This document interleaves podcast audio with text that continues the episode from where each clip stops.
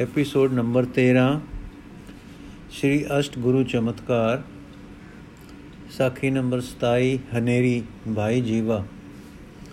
ਮੁਕਦੇ ਚੇਤ ਕੇ ਵਿਸਾਖ ਵਿੱਚ ਮਾਈ ਚਲਾਣਾ ਕਰ ਗਈ ਸੀ। ਹੁਣ ਜੇਠ ਚੱਲ ਰਿਹਾ ਸੀ। ਰੁੱਤ ਲੋਹਾਂ ਤੇ ਹਨੇਰੀਆਂ ਦੀ ਆ ਗਈ। ਜੀਵਾ ਨਾਮੇ ਇੱਕ ਪ੍ਰੇਮੀ ਸਿੱਖ ਵੀ ਸਿੱਖ ਸੀ ਜੋ ਸ੍ਰੀ ਗੁਰੂ ਜੀ ਲਈ ਖਿਚੜੀ ਬਣਾਇਆ ਕਰਦਾ ਸੀ।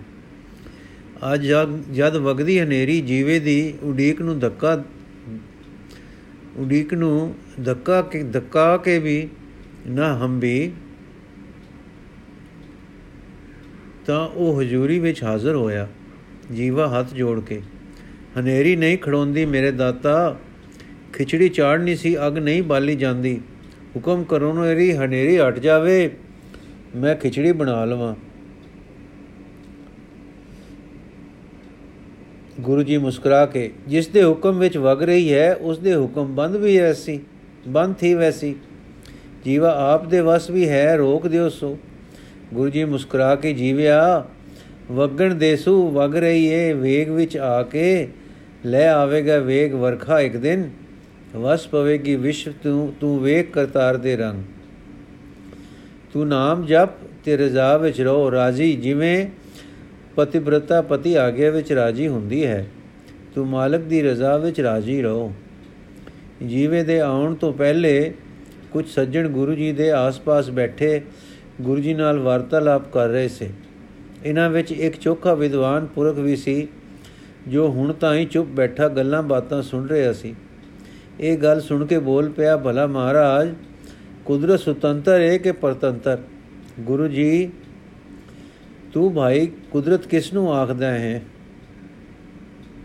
ਵਿਦਵਾਨ, ਇਸ ਦਿਸ ਦੇ ਪ੍ਰਸਾਰੇ ਨੂੰ ਜਿਉ ਗੁਰੂ ਜੀ, ਜੇ ਦਿਸਦਾ ਹੈ ਕੁਦਰਤ, ਜੋ ਦਿਸਦਾ ਹੈ ਕੁਦਰਤ ਹੈ ਤੇ ਜੋ ਸੁਣੀਂਦਾ ਹੈ ਵਿਦਵਾਨ, ਉਹ ਵੀ ਕੁਦਰਤ। ਗੁਰੂ ਜੀ, ਤੇ ਜੋ ਨਹੀਂ ਦਿਸਦਾ ਪਰ ਲਖਿੰਦਾ ਹੈ, ਜਿਵੇਂ ਸੁਖ ਦੀ ਇੱਛਾ ਤੇ ਦੁੱਖ ਦਾ ਡਰ ਪਿਆਰ ਤੇ ਵੈਰ ਦਾ ਭਾਵ ਵਿਦਵਾਨ ਜਰਾ ਘਬਰਾ ਕੇ ਫਿਰ ਸੋਚ ਕੇ, ਜੀ, ਉਹ ਵੀ ਕੁਦਰਤ ਹੀ ਮੰਨਣੀ ਪਊ। ਗੁਰੂ ਜੀ, ਤੇ ਸਾਡੀ ਵਿਚਾਰ ਕੁਦਰਤ ਹੈ ਕਿ ਕੁਝ ਹੋਰ? ਵਿਦਵਾਨ ਜੀ, ਹੈ ਹਾਂ। ਉਹ ਵੀ ਕੁਦਰਤ ਹੋਸੀ, ਮੇਰੀ ਜਾਚੇ ਹਾਂ। ਗੁਰੂ ਜੀ, ਲੈ ਸੁਣ। ਗੁਰੂ ਨਾਨਕ ਦੇਵ ਜੀ ਦਾ ਹਿਸਾਬ ਜੋ ਕੁਦਰਤ ਨੂੰ, ਦਾ ਉਹਨਾਂ ਨੇ ਕੀਤਾ ਹੈ। ਕੁਦਰਤ ਦਿਸੈ, ਕੁਦਰਤ ਸੁਣੀਐ, ਕੁਦਰਤ ਬਹੁ ਸੁਖ ਸਾਰ।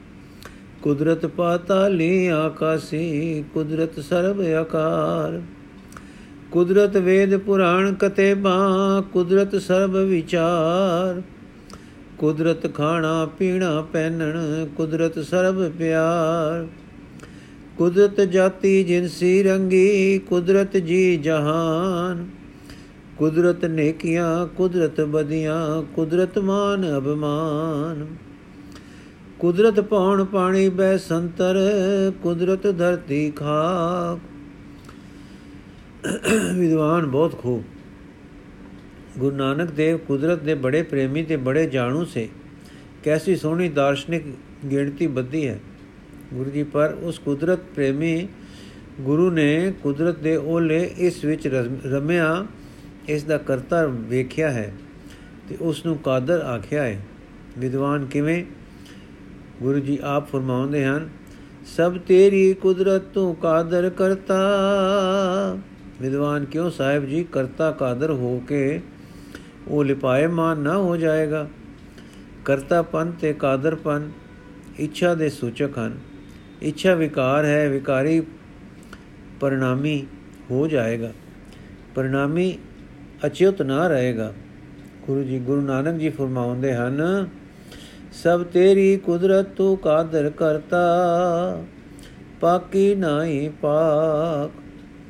ਕਾਦਰ ਕਰਤਾ ਹੁੰਦਾ ਹੋਇਆ ਵੀ ਉਸ ਵਿੱਚ ਲਿਪਤ, ਲਿਪਾਏ ਮਾਨਤਾ ਤੋਂ ਪਾਕ ਹੈ,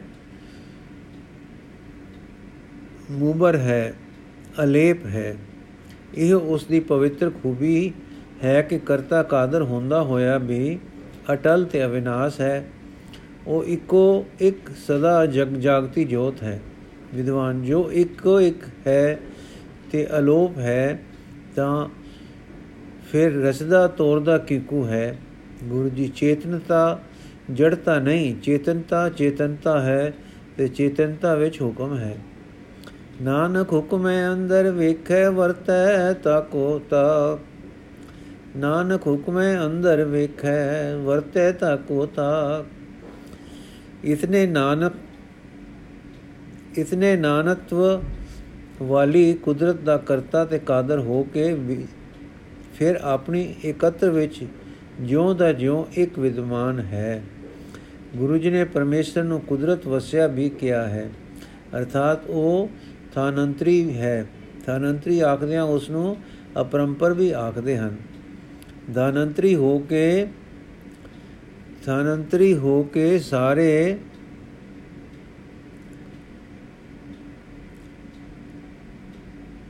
ਵਿਆਪਕ ਹੈ, ਪਰ ਸਾਰੇ ਤੋਂ ਉੱਚਾ ਹੋ ਤੇ ਨਾ ਲਿਪਾਇਮਾਨ ਹੋਣ ਕਰਕੇ ਅਪਰੰਪਰ ਹੈ, ਪਰੇ ਤੋਂ ਪਰੇ ਹੈ, ਵਿਦਵਾਨ। ਪਰ ਕੀ ਹੁਕਮ ਵੀ ਇੱਕ ਵਿਕਾਰ ਨਹੀਂ?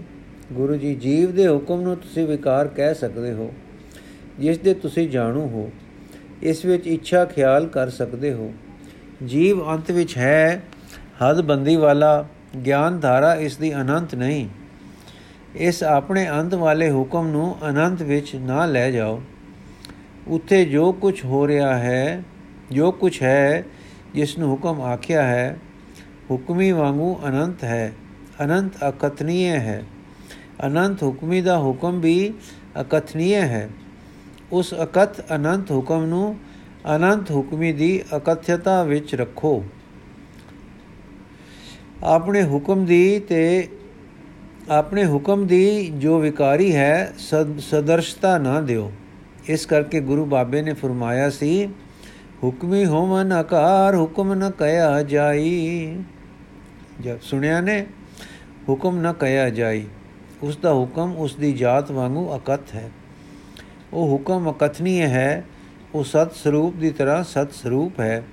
ਯਥਾ ਸੱਚੇ ਤੇਰੇ ਕਰਨੇ ਸਰਵ ਵਿਚਾਰ। ਸੱਚਾ ਤੇਰਾ ਅਮਰ, ਸੱਚਾ ਦੀਵਾਨ। ਸੱਚਾ ਤੇਰਾ ਹੁਕਮ, ਸੱਚਾ ਫਰਮਾਨ। ਵਿਦਵਾਨ ਸੋਚ ਸੋਚ ਕੇ, ਪਰ ਜੀ ਉਸ ਦੀ ਲੋੜ ਕੀ?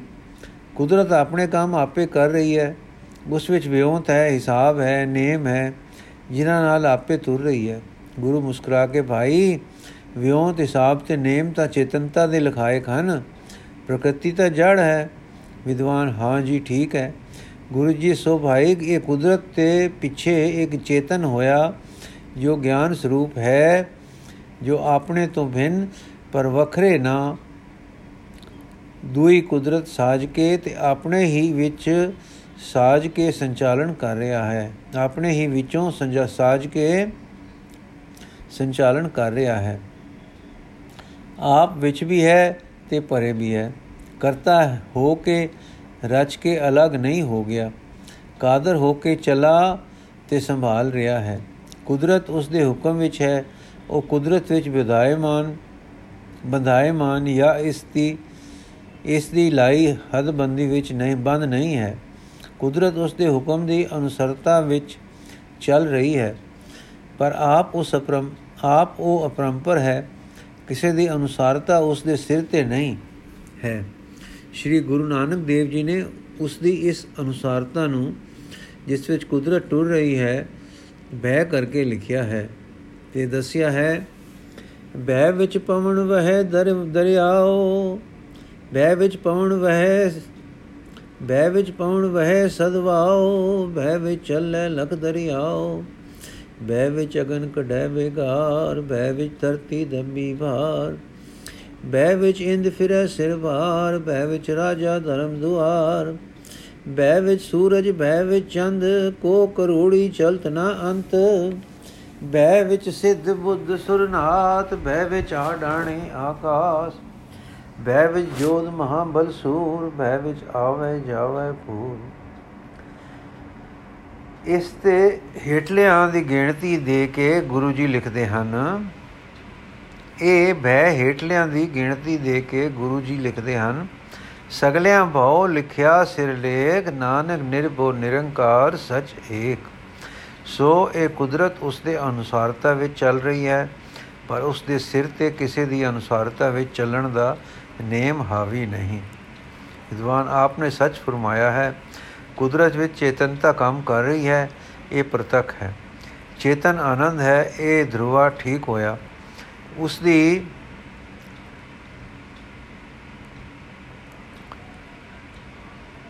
ਅਨੰਤ ਚੇਤਨ, ਚੇਤਨਾ ਕਿਸੇ ਆਪਣੇ ਅਗੰਮੀ ਤਰੀਕੇ ਨਾਲ ਜਿਸ ਨੂੰ ਆਪ ਨੇ ਹੁਕਮ ਮੰਨਿਆ ਹੈ ਇਸ ਨੂੰ ਸੰਚਾਲਨ ਕਰ ਰਹੀ ਹੈ, ਫਿਰ ਆਪ ਸੁਤੰਤਰ ਹੈ।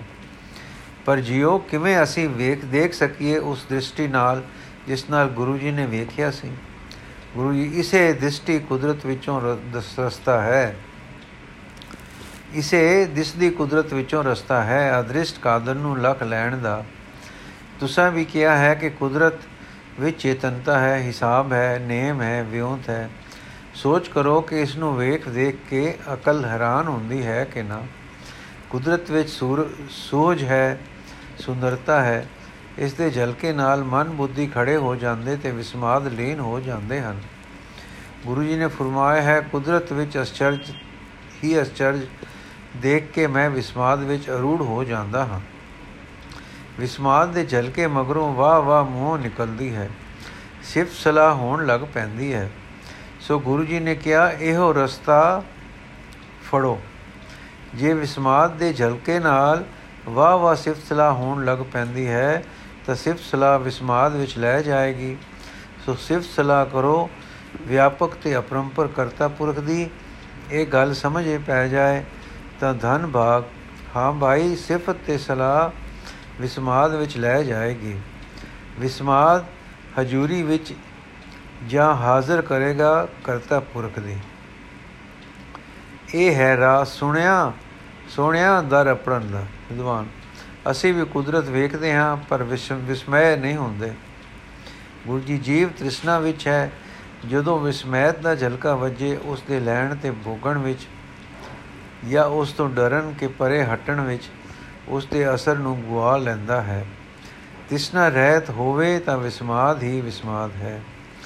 ਵਿਦਵਾਨ ਵਿਦਵਾਨ, ਤ੍ਰਿਸ਼ਨਾ ਰਹਿਤ ਕਿਕੂ ਹੋਵੀਏ?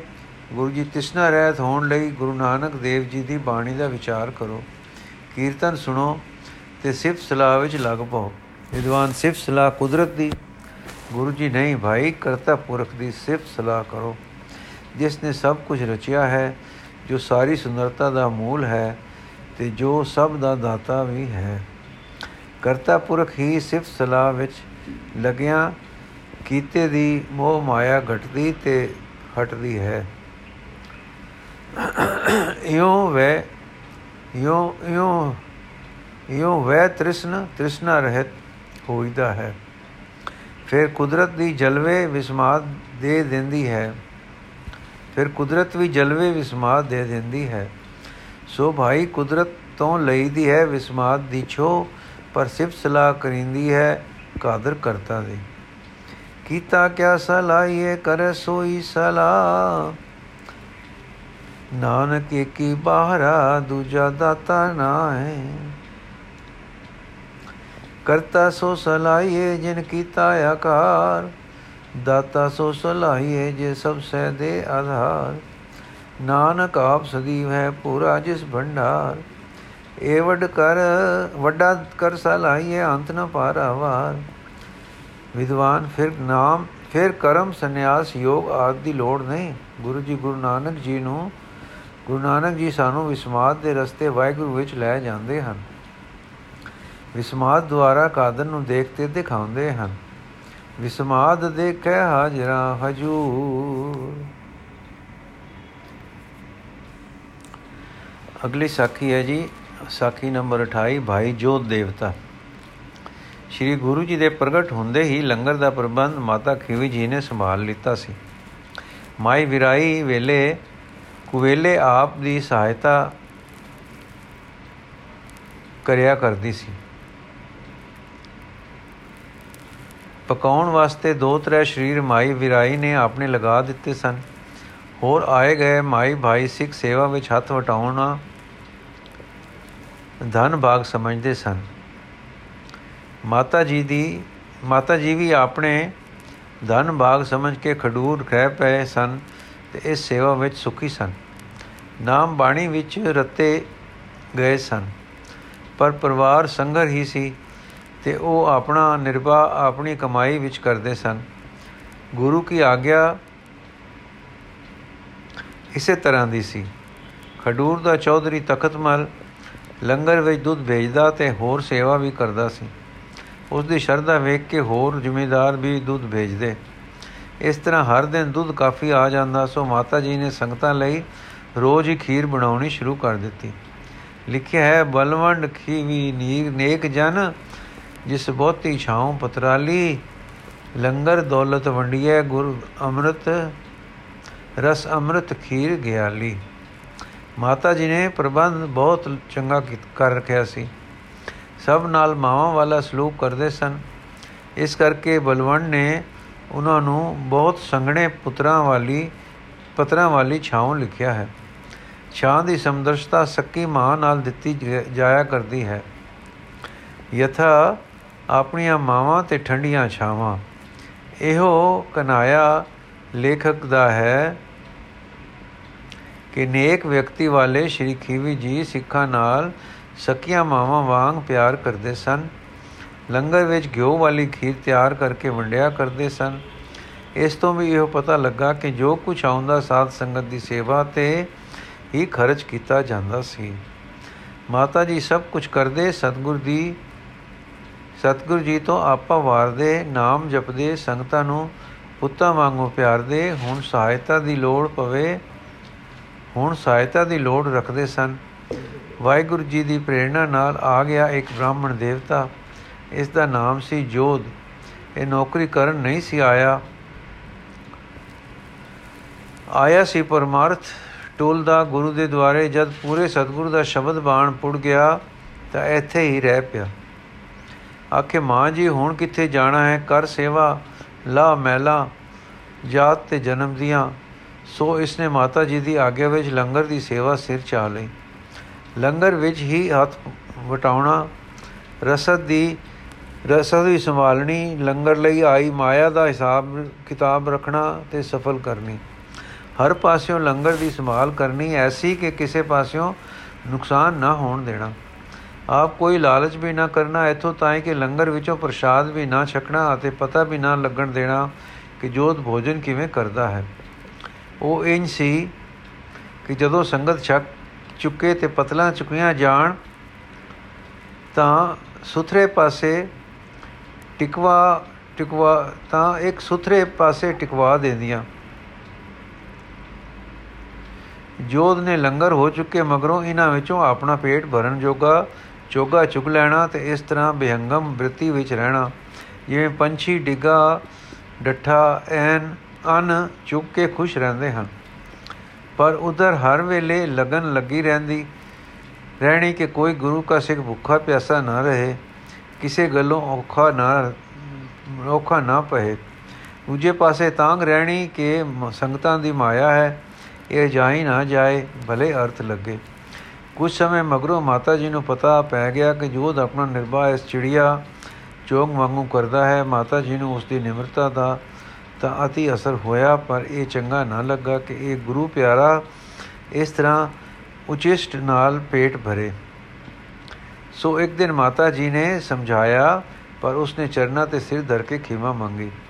ਮਾਤਾ ਜੀ ਨੇ ਭਾਈ ਬੁੱਢੇ ਨਾਲ ਗੱਲ ਕੀਤੀ, ਉਸਨੇ ਕਿਹਾ, ਇਹ ਪਰਮ ਨਿਰਲੋਭ ਪੁਰਖ ਹੈ। ਨਹੀਂ ਚਾਹੁੰਦਾ ਕਿ ਮੇਰੇ ਅੰਦਰ ਗੁਰੂ ਕੇ ਅਨ ਕਾ, ਅਨ ਅਨ ਵੀ, ਅਨ ਦਾ ਵੀ ਲੋਭ ਮਾਤਰ ਹੋਵੇ। ਇਸ ਤੋਂ ਉਪਰੰਤ ਇੱਕ ਵੇਰ ਮਾਤ ਫਿਰ ਮਾਤਾ ਜੀ ਨੇ ਆਖਿਆ, ਪਰ ਜੋਤ ਨੇ ਖਿਮਾ ਹੀ ਮੰਗੀ। ਅੰਤ ਮਾਤਾ ਜੀ ਨੇ ਗੁਰੂ ਸਾਹਿਬ ਜੀ ਨੂੰ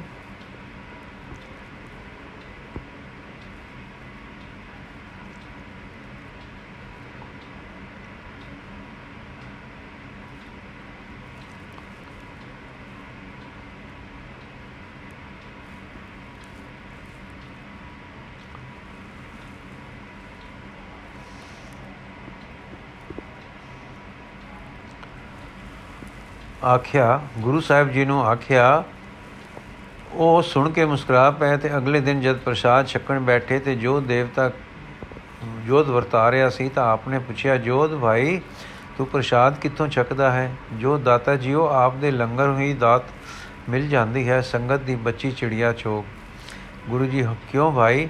ਇਸ ਤਰ੍ਹਾਂ ਦਾ ਭੋਜਨ ਕਿਉਂ ਖਾਂਦਾ ਹੈ? ਇਹ ਕਹਿ ਕੇ ਸਾਹਿਬ ਹੱਸ ਪਏ ਤੇ ਨੈਣ ਭਰ ਕੇ ਜੋਧ ਵੱਲ ਤੱਕੇ ਜੋਧ ਮਹਾਰਾਜ ਜਾਣੀ ਜਾਣ ਜਿਓ, ਜੀਵ ਨੂੰ ਕਈ ਅਭਿਮਾਨ ਫੜੀ ਰੱਖਦੇ ਹਨ। ਸਭ ਤੋਂ ਵੱਡਾ ਜਾਤ ਜਨਮ ਦਾ ਅਭਿਮਾਨ ਹੈ। ਆਪ ਹੋ ਜਾਣੀ ਜਾਣ ਪਾਤਸ਼ਾਹ, ਮੈਂ ਜਾਤ ਜਨਮ ਦਾ ਬ੍ਰਾਹਮਣ ਤੇ ਬ੍ਰਾਹਮਣਾਂ ਵਿੱਚੋਂ ਉੱਚ ਕੁਲ ਦਾ ਹੈਸਾਂ ਇਸ ਅਭਿਮਾਨ ਮੈਨੂੰ ਚਮੜ ਰਿਹਾ ਸੀ, ਭੂਤ ਹੋ ਕੇ। ਸਾਧ ਸੰਗਤ ਦਾ ਸੀਤ ਪ੍ਰਸਾਦ ਛਕਦਾ ਰਿਹਾ। ਹਾਂ, ਤਾਂ ਜੋ ਇਹ दारू ਹੋ ਕੇ ਲੱਗੇ, ਤੇ ਮੇਰਾ ਵਿਮਾਨ ਦੂਰ ਹੋਵੇ, ਤੇ ਮੈਂ ਆਪਣੇ ਆਪ ਨੂੰ ਸਾਧ ਸੰਗਤ ਦੀ ਧੂੜ ਸਮਝਾਂ। ਗੁਰੂ ਜੀ, ਤੇਰਾ ਜਾਤ ਅਭਿਮਾਨ ਦੂਰ ਹੋ ਗਿਆ ਹੈ, ਹੁਣ ਬਸ ਕਰ ਦੇ। ਗੁਰਸਿੱਖਾਂ ਦੀ ਸੇਵਾ ਮਨ ਦੇ ਸਾਰੇ ਵੱਲ ਕੱਢ ਦਿੰਦੀ ਹੈ। ਤੇ ਹੋਂ ਨੂੰ ਨੀਵਾ ਲੈ ਜਾਂਦੀ ਹੈ। ਪਰ ਐਤਨੇ ਹੇਠਾਂ ਜਾਣ ਦੀ ਲੋੜ ਨਹੀਂ ਜਿਤਨੀ ਤੂੰ ਨਿਵਾਣ, ਨਿਵਾਣਤਾ ਧਾਰ ਰੱਖੀ ਹੈ। ਡਰ ਰਹਿੰਦਾ ਹੈ ਕਿਤੇ ਨਿਮਰਤਾ, ਕਿਤੇ ਹੀਣਤਾਈ ਵਿੱਚ ਨਾ ਬਦਲ ਜਾਵੇ। ਸੋਹਣਿਆ, ਨਿਮਰਤਾ ਤੇ ਹੀਣਤਾ ਵਿੱਚ ਫ਼ਰਕ ਹੈ। ਹੀਣਤਾ ਮਨ ਨੂੰ ਢਾ ਦਿੰਦੀ ਹੈ। ਨਿਮਰਤਾ ਹੋਂ ਦੇ ਰਉ ਦਾ दारू ਹੈ। ਹੋਂ ਕੱਟ ਕੇ ਫਿਰ ਇਸ, ਇਹ ਨਿਜ ਦੇ ਟਿਕਾਣੇ ਲੈ ਜਾਂਦੀ ਹੈ। ਤੂੰ ਲੰਗਰ ਦੀ ਨਿਰਮਾਣ ਸੇਵਾ ਕੀਤੀ ਹੈ, ਪੂਜਾ ਦੇ ਧਨ ਦਾ, ਦੀ ਝਾਕ ਨਹੀਂ ਕੀਤੀ। ਇਥੋਂ ਤਾਈਂ ਕਿ ਸੁੱਚੇ ਅੰਨ ਦਾ ਵੀ ਅੰਗੀਕਾਰ ਨਹੀਂ ਕੀਤਾ। ਪਰਮ ਅਰਥ ਆਈ ਮਾਇਆ ਦੀ ਝਾਕ ਬੜੀ ਮਾੜੀ ਗੱਲ ਹੈ। ਤੈਨੂੰ ਰੱਬ ਜੀ ਨੇ ਬਚਾਇਆ ਹੈ। ਪਰ ਹਲ ਵਾਉਂਦੇ ਤੇ ਖੂ ਗੇੜਦੇ ਬੈਲ ਨੇ ਪੇਟ ਮਾਲਕ ਦੇ ਘਰੋਂ ਹੀ ਵਰਨਾ ਹੈ। ਹਾਂ, ਤੇਰੀ ਸਿੱਖਾ ਘਾਲ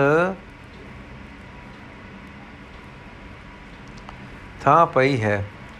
ਉਰੇ ਹੋ, ਇਹ ਕਹਿ ਕੇ ਸਰਬ ਸੁੱਖਾਂ ਦੇ ਦਾਤੇ ਨੇ ਉਸ ਨੂੰ ਉਸ ਦੇ ਨਿਵੇਂ ਸੀਸ ਤੇ ਹੱਥ ਧਰਿਆ, ਜੋ ਦੇ ਅੰਦਰੋਂ ਨਾਮ ਦੀ ਚੱਲ ਰਹੀ ਧਾਰਾ ਅਤ ਰਸਮਈ ਫੁਹਾਰ ਹੋ ਕੇ ਛੁੱਟੀ, ਰਸ ਮਗਨ ਹੋ ਗਿਆ। ਅੱਜ ਦਾਤੇ ਨੇ ਆਪਣੇ ਸੱਜੇ ਹੱਥ ਕੋਲ ਬਿਠਾ ਕੇ ਲੰਗਰੋਂ ਸੁੱਚਾ ਪ੍ਰਸ਼ਾਦ ਛਕਾਇਆ ਤੇ ਆਖਿਆ, ਹੁਣ ਤੇਰੇ ਧਿਆਨ ਵਿੱਚ ਵਾਹਿਗੁਰੂ ਦਾ ਵਾਸਾ ਹੈ ਉਸ ਨੂੰ ਸੁੱਚਾ ਅਨ ਭੇਟਾ ਕਰਨਾ ਹੈ। ਜੋਧ ਨੇ ਆਗਿਆ, ਮੰਨੀ, ਸੁਖੀ ਹੋ ਗਿਆ, ਪਰ ਲੰਗਰ ਦੀ ਸੇਵਾ ਵਿੱਚ ਲੱਗਾ ਰਿਹਾ। ਮਨ ਨਾਮ ਵਿੱਚ ਤੇ ਸਰੀਰ ਸੇਵਾ ਵਿੱਚ। ਇੱਕ ਦਿਨ ਕਿਸੇ ਨੇ ਹਾਸੇ ਨਾਲ ਪੁੱਛਿਆ, ਜੋਤ ਜੀ, ਹੁਣ ਤਾਂ ਸਵਚ ਭੋਜਨ ਛਕਦੇ ਹੋ ਨਾ? ਤਾਂ ਉਸਨੇ ਵੀ ਹੱਸ ਕੇ ਕਿਹਾ, ਅੱਗੇ ਅੱਗੇ ਸੀ ਅੰਦਰ ਜਾਤ ਅਭਿਮਾਨ ਦਾ ਭੂਤ, ਸੋ ਸਾਧ ਸੰਗਤ ਦੇ ਸੀਤ ਪ੍ਰਸਾਦ ਦਾ ਸਦਕਾ ਨਿਕਲ ਗਿਆ ਹੈ। ਹੁਣ ਅੰਦਰ ਵਸਦਾ ਹੈ ਪਾਵਨ ਗੁਰਦੇਵ, ਉਸ ਨੂੰ ਪਵਿੱਤਰ ਸਵਚ ਭੋਜਨ ਹੀ ਛਕਾਉਣਾ ਬਣਦਾ ਹੈ। ਟੁਰਿਆ ਰਿਹਾ ਜੋਤ ਇਸ ਰਸਮਈ ਨਾਮ ਵਿੱਚ ਤੇ ਪਹੁੰਚਾ ਨਾਮੀ ਦੀ ਲਖਤਾ ਦੇ ਪਰਮ ਆਨੰਦ ਵਿੱਚ। ਸੰਗਤ ਵਿੱਚ ਉਸ ਦਾ ਨਾਮ ਜੋ ਦੇਵਤਾ ਪ੍ਰਸਿੱਧ ਹੋ ਗਿਆ। ਭਾਈ ਗੁਰਦਾਸ ਜੀ ਨੇ ਉਸ ਦਾ ਨਾਮ ਉਸ ਸਮੇਂ ਦੇ ਚੋਟੀ ਦੇ ਸਿੱਖਾਂ ਵਿੱਚ ਇਉਂ ਲਿਖਿਆ ਹੈ ਜੋਦਰ ਸੋਇਆ ਦੇਵਤਾ, ਗੁਰ ਸੇਵਾ ਕਰ ਦੁਤਰ ਤਾਰੀ। ਪੂਰੇ ਸਤਗੁਰ ਪੈਜ ਸਵਾਰੀ, ਪੂਰੇ ਸਤਗੁਰ ਪੈਜ ਸਵਾਰੀ। ਵਾਹਿਗੁਰੂ ਜੀ ਕਾ ਖਾਲਸਾ, ਵਾਹਿਗੁਰੂ ਜੀ ਕੀ ਅਗਲੀ ਸਾਖੀ ਕੱਲ ਪੜਾਂਗੇ ਜੀ।